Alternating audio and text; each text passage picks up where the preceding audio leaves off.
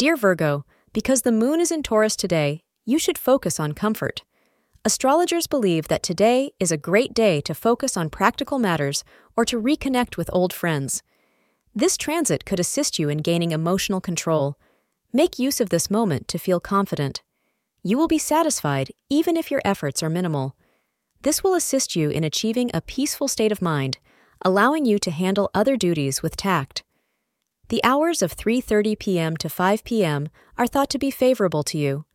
Today, the color deep blue will be your lucky color. If you are single but dating, you may have found lately that you're encountering hurdles and misunderstandings with your partner. These have probably been minor, but may have caused some disruption in the flow and energy between you two. You can expect peace and tranquility to prevail again soon. Thank you for being part of today's horoscope forecast. Your feedback is important for us to improve and provide better insights.